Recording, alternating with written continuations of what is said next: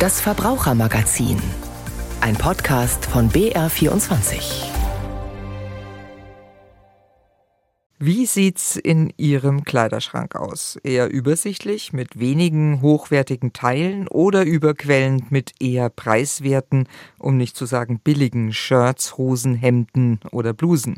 Sie merken schon, heute geht's bei uns um Mode und zwar um Fast Fashion und die Folgen. Ich bin Christine Bergmann und ich schätze mal, mein Kleiderschrank liegt so in der Mitte und mein Gast ist heute Viola Wohlgemuth von Greenpeace Deutschland. Grüße Frau Wohlgemuth. Hallo. Frau Wohlgemuth, ich schätze mal, Ihr Kleiderschrank gehört zu den übersichtlichen, oder? Oh, ich habe durchaus Klamotten. Ich liebe es. Ich finde, Kleidung ist ja auch wirklich ein Kunstwerk sozusagen, darum geht es ja bei Kleidung. Ich tausche sie aber einfach sehr oft und das bedeutet einfach, dass er immer mal wieder neu ist. Das Wichtigste ist, glaube ich, wirklich, dass man sich bewusst macht, dass Ressourcen hinterstecken und dass es Alternativen zum Neukauf gibt. Also man muss gar nicht verzichten, sondern nur andere Wege finden, um sich immer schön mit den Klamotten, auf die man gerade Lust hat, einzudecken. Hm, auf die verschiedenen Wege kommen wir nachher noch, aber es geht ja heute bei uns um Fast Fashion, also schnelle Mode. Was versteht man denn jetzt mhm. eigentlich darunter? Ja, wir müssen uns wirklich vorstellen, dass man noch so vor ne, 30 Jahren, da war Kleidung noch ein wertvolles Produkt. Man hat das weitergegeben. Es gab zu Weihnachten, man kennt das ja vielleicht noch von der Oma oder dem Opa, dann das Weihnachtsgeschenk, ein besonderes T-Shirt, einen besonderen Pullover. Und das hat sich sehr verändert in den 2000er Jahren. Also zwischen 2000 und 2004 zum Beispiel hat sich die Produktion verdoppelt, der Kleidungsstücke weltweit die Tragezeit aber halbiert. Und das ist wirklich eine Erfindung gewesen, muss man wirklich sagen, eine Marketingstrategie von H&M und Zara. Das waren so die ersten Fast-Fashion-Riesen, die gesagt haben, wie schaffen wir es, dass wir die Menschen dazu kriegen, einfach viel mehr zu kaufen, damit wir viel mehr produzieren können. Und der Treiber von dem Ganzen ist eben Polyester, sind synthetische Fasern. Daraus bestehen mittlerweile schon 70 Prozent der Textilien. Und sie sind jetzt von einem wertvollen Produkt, was man stopft, was man weitergibt, was irgendwie noch einen Wert hat, zu einem Wegwerfprodukt geworden. Also so ein Partytop wird noch 1,7 mal getragen sagen, dass es weggeschmissen wird in Deutschland. 1,7 Mal. Ja, und damit ist es ne, wirklich so das SUV der Textilindustrie und das ist Fast Fashion, also wenn Textilien zu einem Wegwerfprodukt werden. Ja, für die Kunden ist das natürlich schon auch spannend. Ich erinnere mich schon auch, ich wurde zweimal im Jahr als Kind, glaube ich, eingekleidet, vor allen Dingen zum Schulanfang gab es immer was Neues. Und heute ja, man kauft halt, wenn man was braucht. Und das hat ja auch seine Vorteile, dass man sich öfter mal was Neues gönnen kann. Aber warum ist das so problematisch? Wir müssen einfach uns klar machen, dass hinter jedem von diesen Textilien endlich Ressourcen stecken. Und wir haben einfach nicht mehr, als dieser Planet hergeben kann. Und was wir gerade machen, ist eben, wir kaufen nicht nach Bedarf. Das denken wir. Wir kaufen Dinge, die wir gar nicht brauchen. Wir belohnen uns mit Shopping wir haben irgendwie einen frustrierenden Tag gehabt, der Chef war irgendwie doof oder einfach nur als Zeitvertreib mit den Freundinnen Freitagnachmittag. Also Shoppen ist in Deutschland einfach ein Spaß, ein Sport geworden, also sozusagen die größte Freizeitbeschäftigung sogar. Und das ist etwas, was wir uns einfach nicht leisten können, denn die Textilindustrie ist jetzt schon für über 10 Prozent der Treibhausgase weltweit verantwortlich, für 35 Prozent des Mikroplastikeintrags in unsere Meere, da denkt man gar nicht dran. Und wenn man sich das mal so vorstellt, so ein, selbst so ein Bio-Baumwoll-Shirt, wo man denkt, das ist doch jetzt was Reelles, was Gutes, das verbraucht schon 2700 Liter Wasser in der Herstellung. Und das ist so viel, wie ein Mensch in zweieinhalb Jahren trinkt. Also das sind die Ressourcen, die wir in der Hand haben, die wir im Kleiderschrank haben. Und da hat man natürlich wirklich Einfluss, wie wir mit den Ressourcen auf dieser Welt umgehen. Mhm. Und nun hat sich ja, Sie haben gesagt, es hat so ums Jahr 2000 rum angefangen. Aber das Ganze ist ja noch schneller geworden. Wir reden ja jetzt schon von Ultra Fast Fashion. Was ist das denn? Ja, man hätte sich so als Textilerin, als jemand, der sich lange mit diesem Problem auch beschäftigt hat, eigentlich gar nicht vorstellen können, dass es noch schlimmer kommen kann. Aber es stimmt, Sie sagen das schon.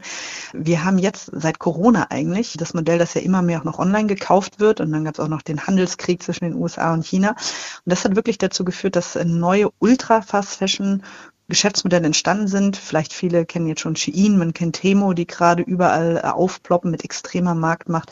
Und äh, damit man sich das mal vorstellen kann, bei H&M haben wir eine Unterkollektion pro Woche.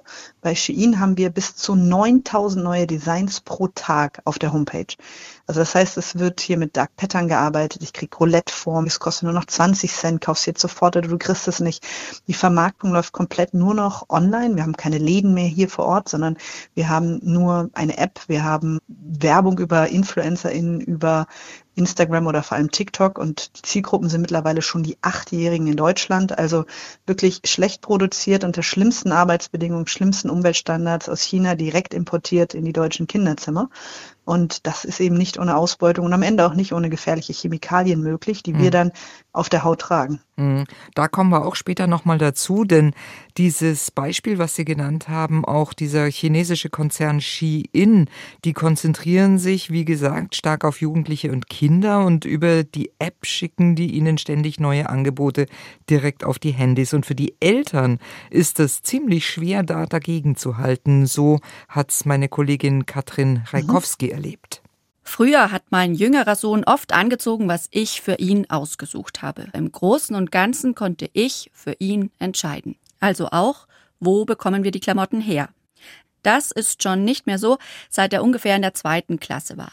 Vor ein paar Wochen, gegen Ende der vierten Klasse, ist aber etwas ganz Neues in unser Leben getreten. Shein. Auf der Startseite der Shein-App werden ständig neue Klamotten angezeigt, die alle zu meinem Sohn passen würden. T-Shirts für 2,99, Socken für 1,99, eine Hose für 7 Euro. Dass daran etwas faul sein muss, ist schnell klar. Nach einer kurzen Recherche im Internet bestätigt sich, Shein ist ein gigantischer Konzern aus China, dessen Unternehmenswert bei knapp 50 Milliarden US-Dollar liegen soll. Über 100 Millionen Mal wurde die App im Google Play Store heruntergeladen und sie soll die erfolgreichste Fashion-Site der Welt sein, vor Nike. Hinter dem Erfolg liegt ziemlich viel Schlechtes. Giftige Chemikalien in den Kleidungsstücken, schlechte Qualität und Massenware mit mehr als 1000 neuen Produkten an einem Tag, die in die ganze Welt verschifft werden. Die Schweizer NGO Public Eye hat aufgedeckt, dass die zuliefernden Betriebe vor allem im chinesischen Guangzhou produzieren und die Arbeitsbedingungen unmenschlich sind. Kinderarbeit nicht ausgeschlossen. Das findet mein Sohn zwar alles auch nicht gut. Trotzdem, ich bin mal wieder die einzige Mutter, die etwas nicht erlaubt. Auf dem Schulhof hätten alle die Klamotten von Shein, nur er nicht. Nachhaltigkeit und Klamotten, eine schwierige Kombination schon lange. Ist mit Shein jetzt aber eine neue Dimension erreicht? Und falls ja, ist das den Eltern bewusst?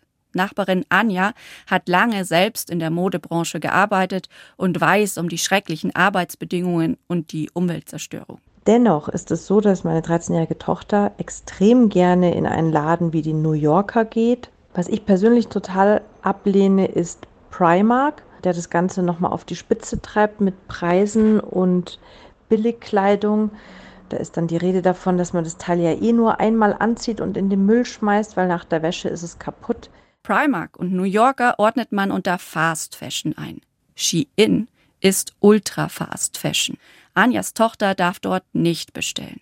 Renata hat früher auch für ihre Kinder dort gekauft. Klar macht man sich Gedanken, ja, es ist günstig, warum ist es günstig, aber dass das irgendwie diese Art und Weise, also wäre ich nie drauf gekommen. Sie sagt aber auch, wer sich damit auseinandersetzen will, der kann schnell verstehen, worum es geht. Auch Jugendliche. Weil es ja immer jemanden gibt, der sowas reinstellt und denke, dass sie einfach dann keinen Kopf drüber machen, weil sie vielleicht noch nicht in dem Alter sind, wo ihnen Dinge wichtig sind, wie die Umwelt oder Kinderarbeit. Weil hier in Deutschland läuft natürlich das Leben ganz anders ab. So finde ich bei meiner Umfrage in der Nachbarschaft auch Jugendliche, die nur Unterwäsche neu kaufen, alles andere auf dem Flohmarkt.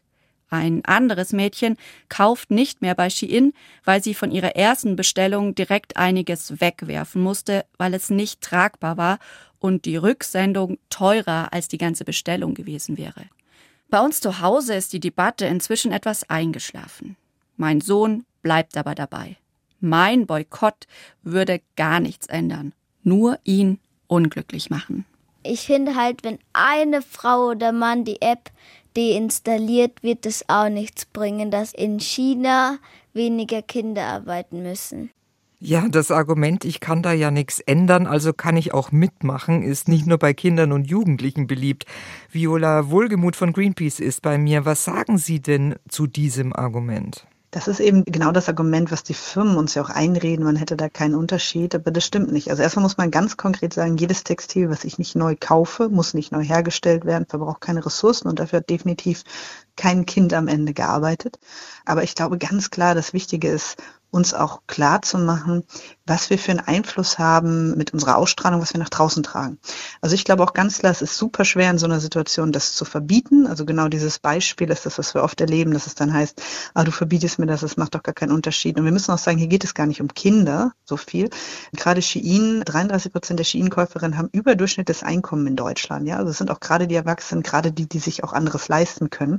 Also das Modell ist eher, oh, ich mach's einfach. Ne? Und mhm. wir wissen auch durch unsere Umfragen, dass Menschen eigentlich um die Probleme wissen. Wir haben jahrzehntelang dazu gearbeitet, aber in dem Moment des Kaufens, da geht es mir darum, heute Abend will ich toller aussehen auf der Party, der Chef war doof. Und deswegen sagen wir auch ganz klar, oder meine Erfahrung über die Jahre, es geht nicht um Verbot, es geht darum, die Alternativen sichtbar zu machen, attraktiv zu machen. Es muss für den Jungen aus dem Beitrag cooler auf dem Schulhof sein, mit einem Second-Hand-Teil, mit einem alternativen Teil gesehen zu werden. Ich glaube, nur so schaffen wir den Wandel. Mhm. Ein paar Mädchen hatten wir auch gehört, die sind schon auf den Trichter gekommen und ja, ist das eine Altersfrage? Ist das eine Bildungsfrage? Müssen da die Schulen mehr rangenommen werden für dieses Thema? Also ich glaube definitiv, dass wir Aufklärung brauchen, dass man dieser Sache einfach bewusst sein muss. Gerade halt Jugendliche, die jetzt noch unter der ganzen Aufklärungsreihe, die es jetzt in den letzten Jahrzehnten gab, zu Textilien waren, wissen das wirklich auch einfach gar nicht. Ich glaube aber vor allem, es muss eine Rahmengesetzgebung geben. Also es darf halt nicht sein, dass ich die Diskussion, die ich führe mit Müttern mit zwei Kindern auf Hartz IV, die mir dann sagen, ich kann mir das aber nicht leisten, das ist halt irgendwas für irgendwelche Ökotanten in Hamburg, genau. die die Kohle haben. Das ist ungerecht. Es darf nicht so sein, dass Nachhaltigkeit etwas ist, was man sich leisten können muss. Die Frage ist vielmehr, Warum wird es von der Politik erlaubt, dass wenige Firmen verdammt viel Geld damit machen, Menschen ausbeuten und am Ende zahlen wir ja auch alle die Zeche. Es ist ja nicht so, als würde das bei uns nicht landen. Das Mikroplastik landet bei uns, die Klimakatastrophe landet bei uns. Wir haben Flüchtlingsströme, wir haben Rechtsruck in Europa durch Flüchtlinge. Das sind alles Dinge, die bei uns landen durch so einen irreparables Verhalten, was von großen Firmen gemacht wird. Und da brauchen wir Rahmengesetzgebung, die das verhindern. Wie könnte denn so eine Rahmengesetzgebung aussehen? Ich halte das ja für sehr schwierig, einem chinesischen Konzern vorzuschreiben, was er tun und lassen darf. Nee, eigentlich nicht, weil in Europa einer der größten Märkte gerade für Textilien ist und einer der besten Ansatzpunkte, wo ich auch jahrelang für gearbeitet habe und viele, viele Menschen weltweit und eben jetzt gerade auch in Europa und Deutschland, ist das Lieferkettengesetz. Also ein Gesetz, das vorschreibt, dass wenn man international Profit macht mit globalen Lieferketten, dass man dafür auch Verantwortung übernehmen muss. Und das ist leider nur in Deutschland jetzt ja in Kraft, aber sehr ausgewaschen. Das heißt, bei Textilien geht es einfach nicht weit genug, nur die direkten Zulieferer und nicht eben das Werk in Shandong oder wo auch immer wir gerade in China oder woanders im globalen Süden produzieren wird gesehen. Solche Gesetzgebungen sind da. Ich kann ja genau wie bei anderen Produkten auch Regeln aufstellen, so wie die Batterie, die in Europa auf den Markt kommt, bestimmten Normen entsprechen muss. So kann ich das natürlich auch für Textilien oder andere Produkte machen. Und die dürfen aber eben einfach nicht nur die Sicherheit hier für Konsumentinnen gewähren, sondern die müssen auch gewähren, dass keine Umweltstandards verletzt werden und Menschen ausgebeutet würden. So etwas geht und das brauchen wir jetzt eigentlich auch für Ressourcen, eine Art Produktpass, dass ich also auf jedem Textil dann entnehmen kann, okay, das wurde fair und sauber hergestellt und das, was es nicht wird, das darf eigentlich gar nicht mehr auf den Markt kommen. Mhm. Nun, Sie haben ja gesagt, wir haben das Lieferkettengesetz und nur, dass es nicht wirklich greift. Warum greift es denn nicht?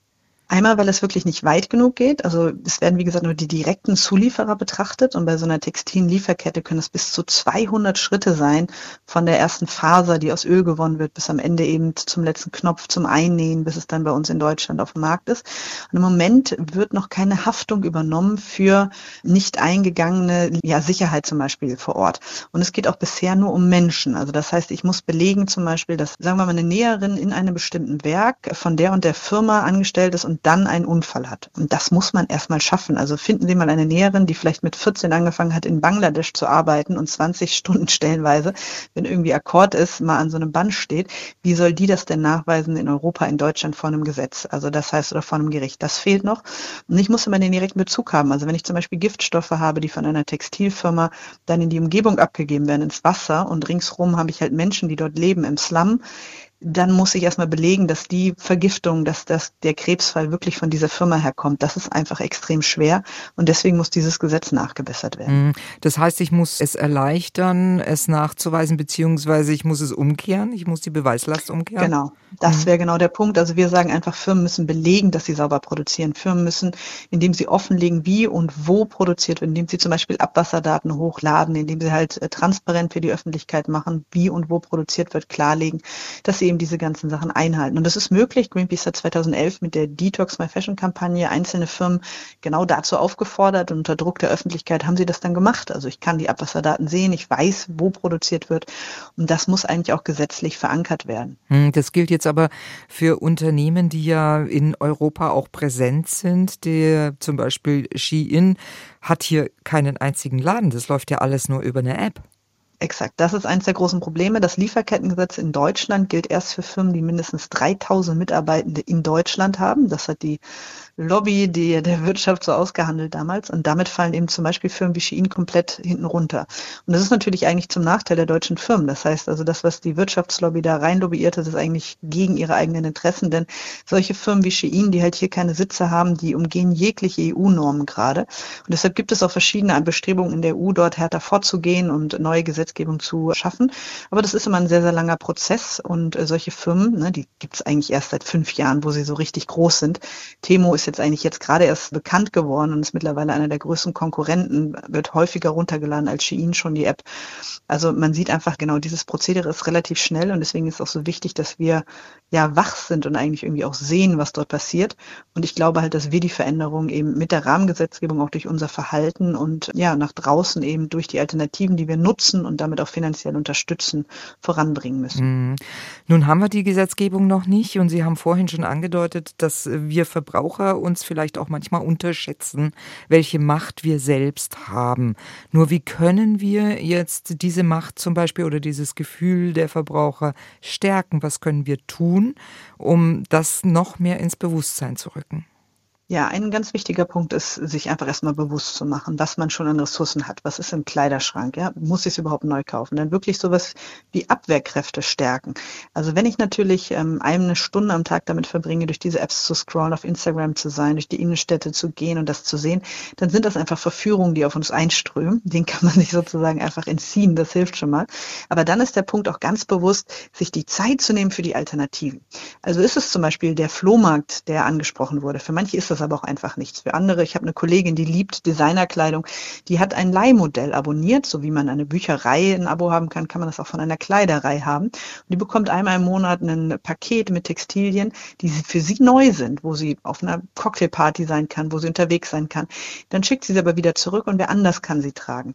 Vielleicht ist es aber auch das Modell, dass ich mit der ganzen Family jetzt in den Winterurlaub will oder in den Wanderurlaub und dann noch drei kleine dabei habe und die wachsen auch noch so schnell und dann brauche ich auch noch den Rucksack. Sowas einfach mal als als Komplettmodell zu mieten. Dann habe ich bessere Kleidung, die ist sauber hergestellt worden und am Ende ist es günstiger und ich habe sie dann noch nicht bei mir zu Hause rumliegen und im nächsten Jahr kann sie keiner mehr tragen. Ähm, es gibt also sehr, sehr viele Modelle, zum Beispiel auch Kleidertauschpartys. Es gibt Secondhand natürlich, das ist ja das Einfachste, was mittlerweile eigentlich schon überall gang und gäbe ist. Und ich glaube, sich damit auseinanderzusetzen, also sich wirklich heute Abend auf die Couch zu flezen und statt über Instagram zu scrollen, zu gucken, wo ist denn das nächste Modell, wo ist denn der nächste Schneider, wo ist denn die nächste Kleidertauschparty. Dafür haben wir zum Beispiel auch die Rio Reuse Revolution Map von Greenpeace. Da kann man neue eintragen, kann aber auch welche finden, wo einfach Events und Läden sind, wo diese Alternativen schon gang und gäbe sind. Mhm. Wäre es nicht auch vielleicht interessant, das Nähen wieder verstärkt zu lehren und zu lernen? Ja, ich glaube schon, dass es wichtig ist, sich wieder bewusst zu machen, wie so etwas hergestellt wird. Das haben wir allgemein. Wir sind ja etwas, wir werden ja so ein bisschen von der Industrie zu so verdummten äh, Konsumentinnen verdammt, die irgendwie nur noch ein fertiges Produkt kaufen können. Was wir machen, dass wir sogenannte Make Something, also mach was, auf Englisch ist ja immer cooler, Events haben, wo Menschen zusammenkommen, die genau sowas wieder teilen. Da habe ich dann halt irgendwie eine näheren Oma sitzen, die irgendwie ne, auf einmal dann hippe Influencer mit Goldfäden im Haar hat, die mit ihr zusammen dann irgendwie stopfen und dann heißt es aber nicht stopfen, sondern es ist Visible Mending und die Hose ist danach ein Unikat. Und dann bin ich super stolz, sie zu tragen und habe dann auch mein Insta-Bild. Also das auf jeden Fall. Also ich glaube, Dinge wieder zu machen, wieder in der Hand zu haben, uns wieder zu enablen, ist toll.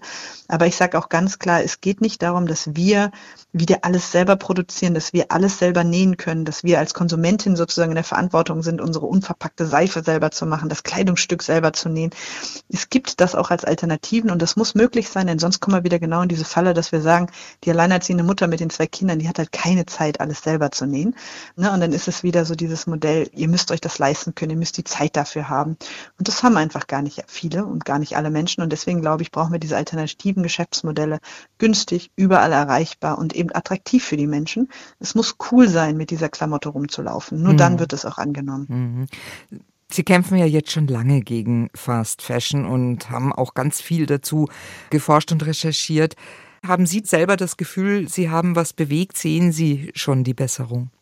Ja, also ich muss wirklich sagen, als Greenpeacerin habe ich ja ähm, das große Glück und Privileg, dass ich in so einer internationalen Organisation dann auch wirklich so eine Kampagne mit begleiten und verfolgen kann. Und diese Detox-Kampagne, von der ich sprach, die war von 2011 bis 2020 und da haben wir wirklich 80 internationale Brands ja durch diese Kampagne gegen ihren Willen dazu gebracht, ihre Lieferketten offen zu decken, zu zeigen, dass man alternativ arbeiten kann, zu zeigen auch, dass man giftfrei produzieren kann. Und ich habe gesehen, was das gebracht hat. Ich war vor Ort in Indien, China, Bangladesch. Ich habe gesehen, welche Abwässer eben jetzt nicht mehr reingehen. Ich habe gesehen, dass Menschen auch Hoffnung schöpfen. Und ich habe vor allem gesehen, dass wenn ich einmal diesen Schritt gemacht habe, das waren damals 35 Prozent der Textilindustrie für Deutschland, weil da zum Beispiel auch Lidl dabei war, das ist der drittgrößte Produzent in Deutschland oder für den deutschen Markt, was man gar nicht so sieht, ähm, was das für Veränderungen bringen kann, weil dann solche Fabriken auch nicht mehr anders produzieren. Und das sind auch Beispiele, womit wir dann in die Politik gehen. Und das ist für mich einer der Vorläufer des Lieferkettengesetzes gewesen, zu sagen, guckt mal, es geht anders. Und ich sehe eben vor allem, und das macht mich besonders glücklich, immer mehr Menschen, ne, wie Sie sagten, die Mädchen aus der Nachbarschaft, und das habe ich natürlich hier in Hamburg, das sehe ich überall, die sagen, dass sie diese Alternativen eben nutzen. Wir haben Umfragen gemacht und da habe ich verglichen zwischen 2017 und 2022, wie denn das Konsumverhalten der Deutschen ist. Und das hat ganz klar gezeigt, dass die Alternativen zum Neukauf immer attraktiver werden. Zum Beispiel haben 37 Prozent der Frauen unter 35 schon mal ein Textil ausgeliehen, professionell professionell oder aus dem Freundeskreis. Also ist der Wille ist eigentlich da, das Interesse ist da, es ist auch cool geworden. Nur es ist halt oft nicht erreichbar, es ist zu teuer. Ne? Also das Textil zum Beispiel zu leihen geht eben nicht auf dem Dorf oder eben äh, zum Beispiel das Reparieren eines Schuhs ist teurer als neuen zu kaufen. Sowas muss verändert werden und dafür brauchen wir Investitionen und Subventionen ähm, vom Staat. Also, wir sehen aber schon mal, es geht und es gibt ganz viele Möglichkeiten. Vielen Dank. Viola Wohlgemuth war das von Greenpeace. Danke für Ihre Zeit. Sehr gerne. Und das war's für heute vom Verbrauchermagazin. Am Mikrofon war Christine Bergmann.